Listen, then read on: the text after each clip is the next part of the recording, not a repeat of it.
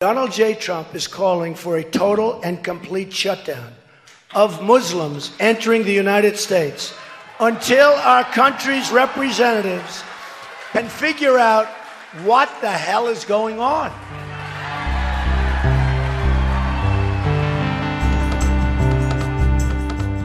Hello, and welcome to Entry Denied, a podcast series about U.S. immigration policies in the era of Donald Trump. I'm Alex Aleinikoff. I'm director of the Zolberg Institute on Migration and Mobility at the New School in New York City. And I'm Deb Amos. I'm a journalist with National Public Radio, and I report on immigration. On this episode, we're talking about the Trump administration's very first measures immediately after taking office in January 2017. And we're going to talk to two people who were directly affected by those measures. During the presidential campaign in 2016, candidate Donald Trump promised a ban on Muslims coming to the United States. And he also promised a pause in the U.S. refugee program, in his words, until we figure out what, what the, hell, hell is going on. on. Trump acted quickly, some might say decisively, others might say impulsively. Alex, you can take your pick on motivation, but in those first weeks after the inauguration, the priorities were clear. The so-called Muslim ban that sparked protests across the country. Lawyers and supporters they swarmed the nation's airports. Then came the court challenges. The administration rolled out three versions of that ban, and they hit on wording that would finally pass muster with the Supreme Court. At the same time, the Trump administration suspended the refugee program. The problem, said the administration, was security. There just wasn't enough of it. And their solution dramatically slashed the number of refugees to the lowest number since the program began. First, we hear from Yeganeh Torbati, a journalist from ProPublica who has covered the Trump travel bans from the beginning.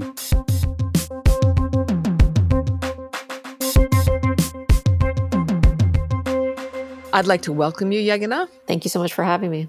We want to talk about travel bans because there's been a number of them, but we want to go back to the very first one.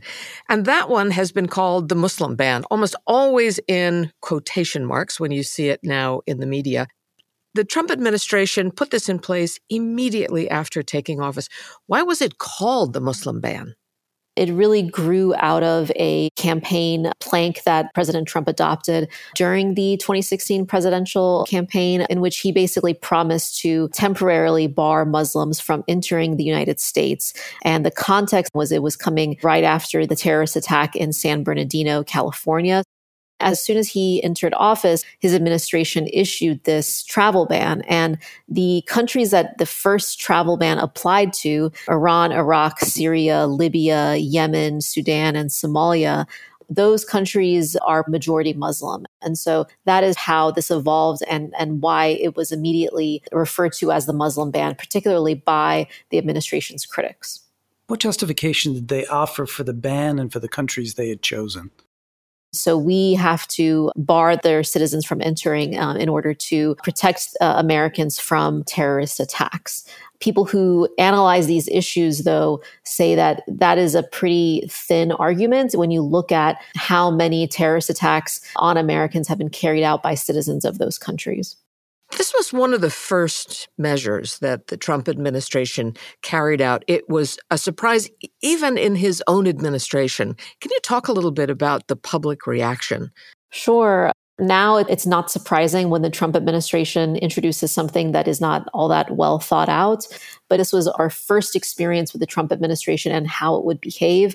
And what they showed us was that they put no time or effort into coordinating this action across different agencies. It later came out that uh, leaders of the Department of Homeland Security and one of its component agencies, Customs and Border Protection, had no idea how to implement this ban and you know just led to mass confusion. That confusion led to people being held for hours and hours at US airports we saw a lot of protesters flooding the airports, calling for the release of these individuals who had been detained and also calling for suits over the travel ban and the repeal of the travel ban and trying to put pressure on the administration. There, there was also a remarkable organizing by lawyers. How was that coordinated so quickly? Absolutely. I remember covering the protests that weekend at Dulles Airport in Virginia, which is one of the main airports for the DC area. And there were lawyers who were there holding little cardboard signs that said free legal advice. My understanding is that a lot of that stuff came about naturally and through professional networks, that it came about really spontaneously. Even lawyers who had had no experience in immigration law wanted to contribute and wanted to do something to help uh, these people who were detained. Once the lawyers got involved and filed lawsuits, there were a number of court decisions around the country in which the lower courts prevented the government from putting in place the initial ban. It then went through a second version and a third version and eventually got to the Supreme Court, where the administration's justification for the ban as a security measure was upheld the third version of the ban that um, came out in September 2017, and which the Supreme Court ruled on in June 2018, it included exceptions to the ban for certain categories of visas. It included a waiver process by which people subject to the ban could try to get in anyway if they fulfill certain requirements and it removed Iraq. Um, it added Venezuela, certain very specific categories of Venezuelans and North Koreans, two countries which are not majority Muslim. So the administration was able to argue that this ban is not um, a Muslim ban, it's not targeted towards people of any one faith. And the Supreme Court accepted that argument. There was a very vigorous dissent. Can you talk about what the dissent said? The dissent by Sonia Sotomayor really stood out. And in particular, the fact that she chose to quote many of President Trump's own statements about Muslims and the Muslim faith. She strongly felt that the conservative justices, the, the 5 4 majority, had chosen to ignore President Trump's evidence of animus and hostility towards the Muslim faith. She also pointed to the lack of a strong security justification for the ban and you know said that this policy is really inexplicable by anything but animus we lived with this initial ban for a couple of years, and it had quite an impact on keeping people out. And then a new group of bans came in in early 2020. Can you talk about those presidential actions? They added visa restrictions and, and bans on Nigeria, Kyrgyzstan, Eritrea, Myanmar, Tanzania, and Sudan. And these countries, most of them are in Africa. And so it was referred to as the Africa ban. And particularly Nigeria, it's an incredibly populous country. Um, it's now by far the largest country under a travel ban. And so this was, you know, very clearly an extension of the, the administration's initial policy. There was very little public reaction. There was no crowds at the airport. There was no squads of lawyers who came out on the streets. Is this because the administration learned how to roll out these policies the State Department and DHS, the Department of Homeland Security, had experience at this point with implementing a ban of this sort. And so they could make sure that people weren't caught up in it unexpectedly. We're three years into this administration.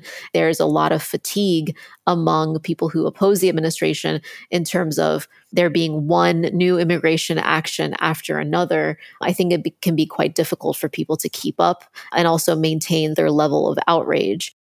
And then came COVID. So Trump imposed bans on people who'd been in China and in Europe and reached agreements with Mexico and Canada to prevent travel over those borders. And they were justified on health grounds. And then he adopted what people are calling now the green card ban, where he basically said people trying to come to the United States on immigrant visas would not be able to enter either. And that was justified on economic grounds. Can you talk about the impact of that ban? It's a very broad ban, and some of it is a little bit redundant because the State Department had largely closed its uh, consulates and, and, and embassies in, in terms of their processing of, of applications. The president just extended that ban through the end of the year, and that you know will have a large impact on people seeking to come to the United States. Of course, a, a, large chunk of the people who are trying to come are people actually coming on family visas. So they're not coming here to work. Those people are being excluded now on the basis of these coronavirus restrictions and, and on the basis of protecting the US economy.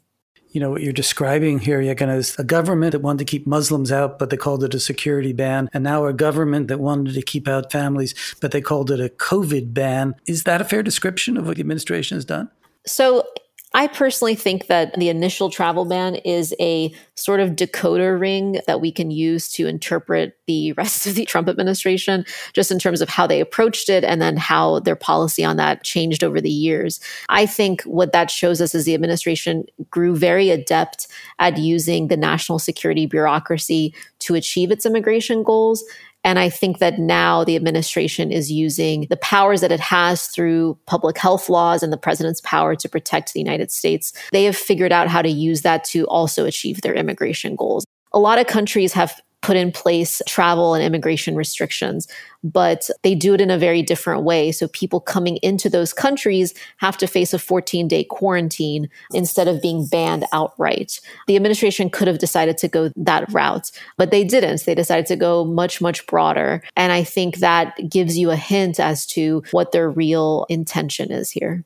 Let's use your decoder ring to ask Is this about saving American jobs? Is this about keeping Muslims out? Is this about shutting all the doors? I can only look at the facts, right? The evidence that we have on the first travel ban, the one that is still in place today, is that the president said he wanted to ban Muslims from entering the United States during the campaign. And then his administration figured out a way to adapt that into a form that is legal or at least approved by the Supreme Court.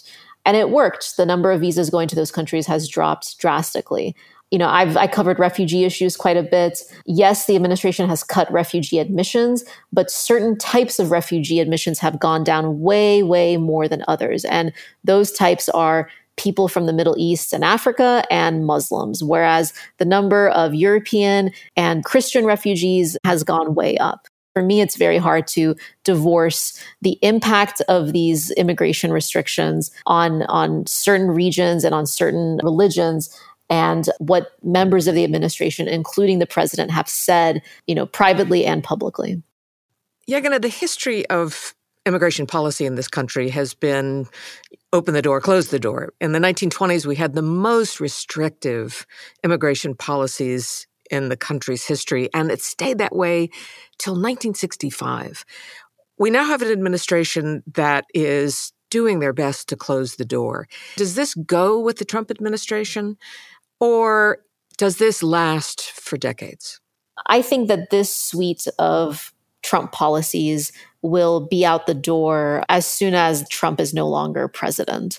I think that if the administration had gone about it in a different way in terms of being more deliberative, uh, trying to seek some sort of consensus on, oh, we need more vetting, we need more security, we need to restrict nationals from this country, et cetera, and try to bring along some allies.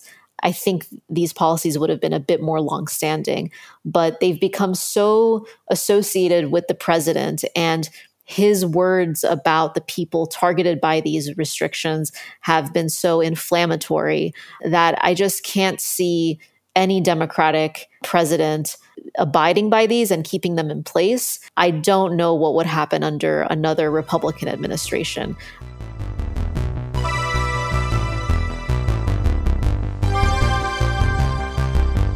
That was Yeganeh Torbati. She reports for ProPublica. Now we're going to hear about the second part of those early measures, the administration's unraveling of the U.S. refugee program. We spoke with Dr. Molly Carr, president of Jewish Family Services, an agency that helps resettle refugees in Buffalo, New York. Jewish Family Service is one of four organizations in Buffalo that resettles refugees. Um, up until the last few years, about how many refugees a year were being resettled in Buffalo? We were doing between 1,000 to 1,200 refugees a year being resettled here uh, refugees from around the world Ethiopia, Eritrea, Burma, Bhutan, Syria, Iraq. So we've had you know very healthy refugee population here in Buffalo with about 15,000 refugees resettled in the last two decades.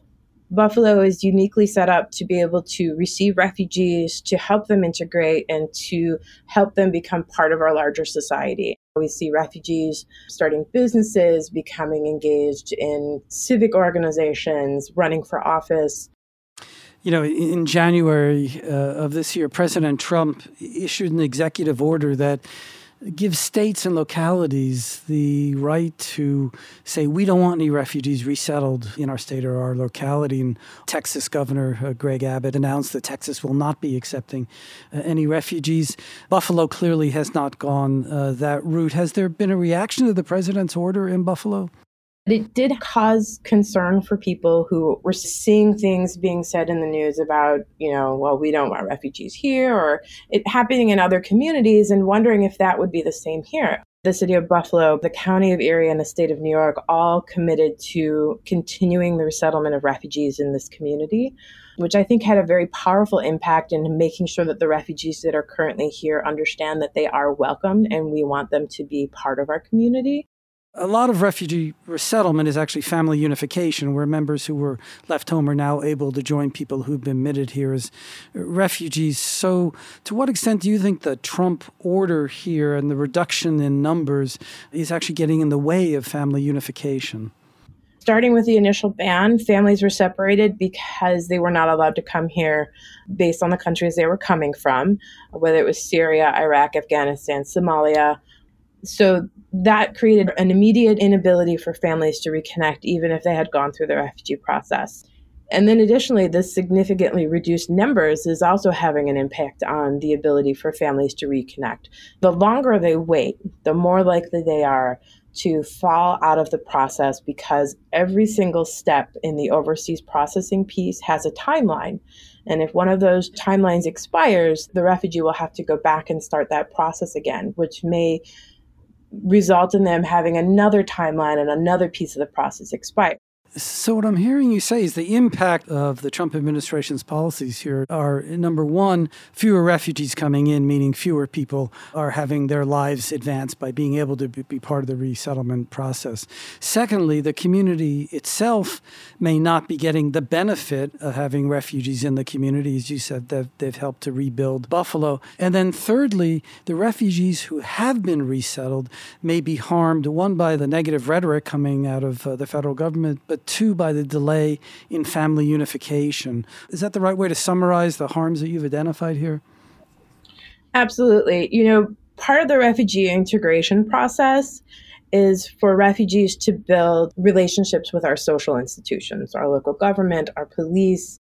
With all of these things happening, it detracts from their ability to start trusting those social institutions and it detracts from their ability to continue in their integration process.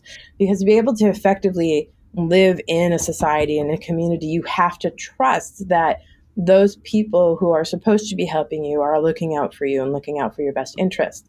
And if we start at the national level saying we're not going to bring these refugees to the United States for whatever reason, you start throwing off that balance and that ability to gain trust in those social institutions. That's Molly Carr, president of Jewish Family Services in Buffalo. Alex, you talked to a Syrian refugee who lived through these early measures. He also is in Buffalo. That's where he resettled with his family. I talked to Najati Itoglo, who came to Buffalo with his parents just before the administration suspended all resettlements in January 2017. His brother and his brother's family stayed in Lebanon, however, because they were caught in the Trump ban. Uh, that family eventually was resettled in Norway. Here is Najati's story as told to us through a translator. It was a very difficult trip from our area in rural Damascus. Uh, life in Lebanon was extremely difficult. There were a lot of Syrian refugees there, and it's a lot of hardships for everyone. We have the UN documents as refugees, but the Lebanese state doesn't recognize our status as refugees, so we were under the threat of getting expelled from the country any minute, any day. So life was very hard from 2013 till 2016. First, my mother and father traveled here before me, a month before. Then I followed, and we left my brother and his family behind. They couldn't follow us. So my mother passed away before she got to see my brother. And when my father tried to obtain his visa to Norway, they couldn't give him a visa.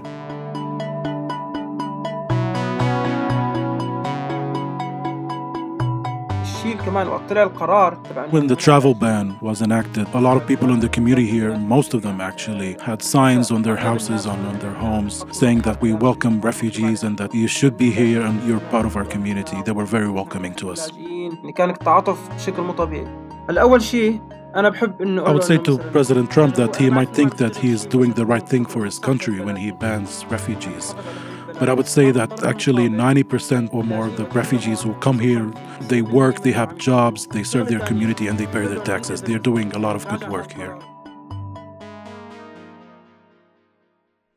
Alex, we heard that the Trump administration managed to normalize travel bans and later issued more extensive bans as a response to the COVID pandemic. In fact, in March 2020, the administration suspended all refugee resettlement and at the same time ended asylum at the southwest border. You know, it's the responsibility of Congress to write the immigration laws, but President Trump, by issuing ban after ban, has fundamentally altered the legal immigration system of the United States. And at what cost? I mean, there's an obvious cost to immigrants and refugees who were barred from entering, but also a cost, as we heard from Molly Carr, to U.S. communities who miss out on the benefits that immigrants and refugees bring.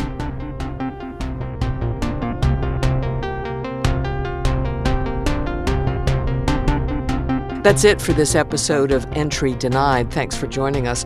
Check out our show notes on entrydeniedpodcast.com, and you'll find a lot of resources to help you go even deeper into some of these issues we've talked about. We'd like to thank our producer and engineer, Sahil Ansari, and production assistant, Aaron Johnson. Our music is composed by Eli Aleinikoff. And please subscribe to the show on Apple Podcasts, Spotify, or wherever you're listening to this leave us a review too. We'd love to hear from you. See you next week.